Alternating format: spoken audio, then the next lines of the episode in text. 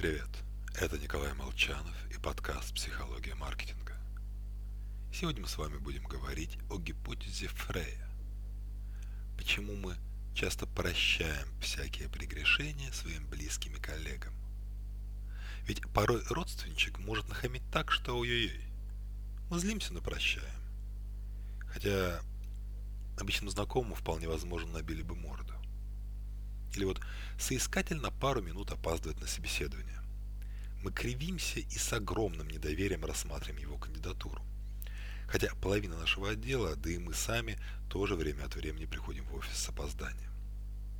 Объяснений такому поведению можно придумать множество, но лично мне нравится гипотеза Фрея. Люди намного тщательнее ищут позитивные подкрепления для событий, с которыми крепко связаны, то есть которых мы не в состоянии избежать. Потому что прекратить общаться со знакомым, отказать соискателю – это легко. А вот развестись или уволить сотрудника значительно сложнее. Подсознательно мы это понимаем. И чтобы лишний раз не расстравлять себя, относимся к их грешкам снисходительнее. Если нам не нравится купленный товар, первая мысль – избавиться от него. Сдать, поменять, продать на Авито.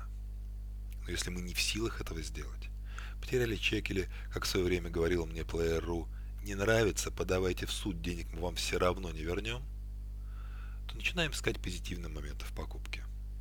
Да хоть обогатился новым опытом. Поэтому я столь тепло отношусь к даче жены, против продажи которой поступают ее родители. Отсюда растут корни всех этих, пусть не казистенький, зато милый и уютный.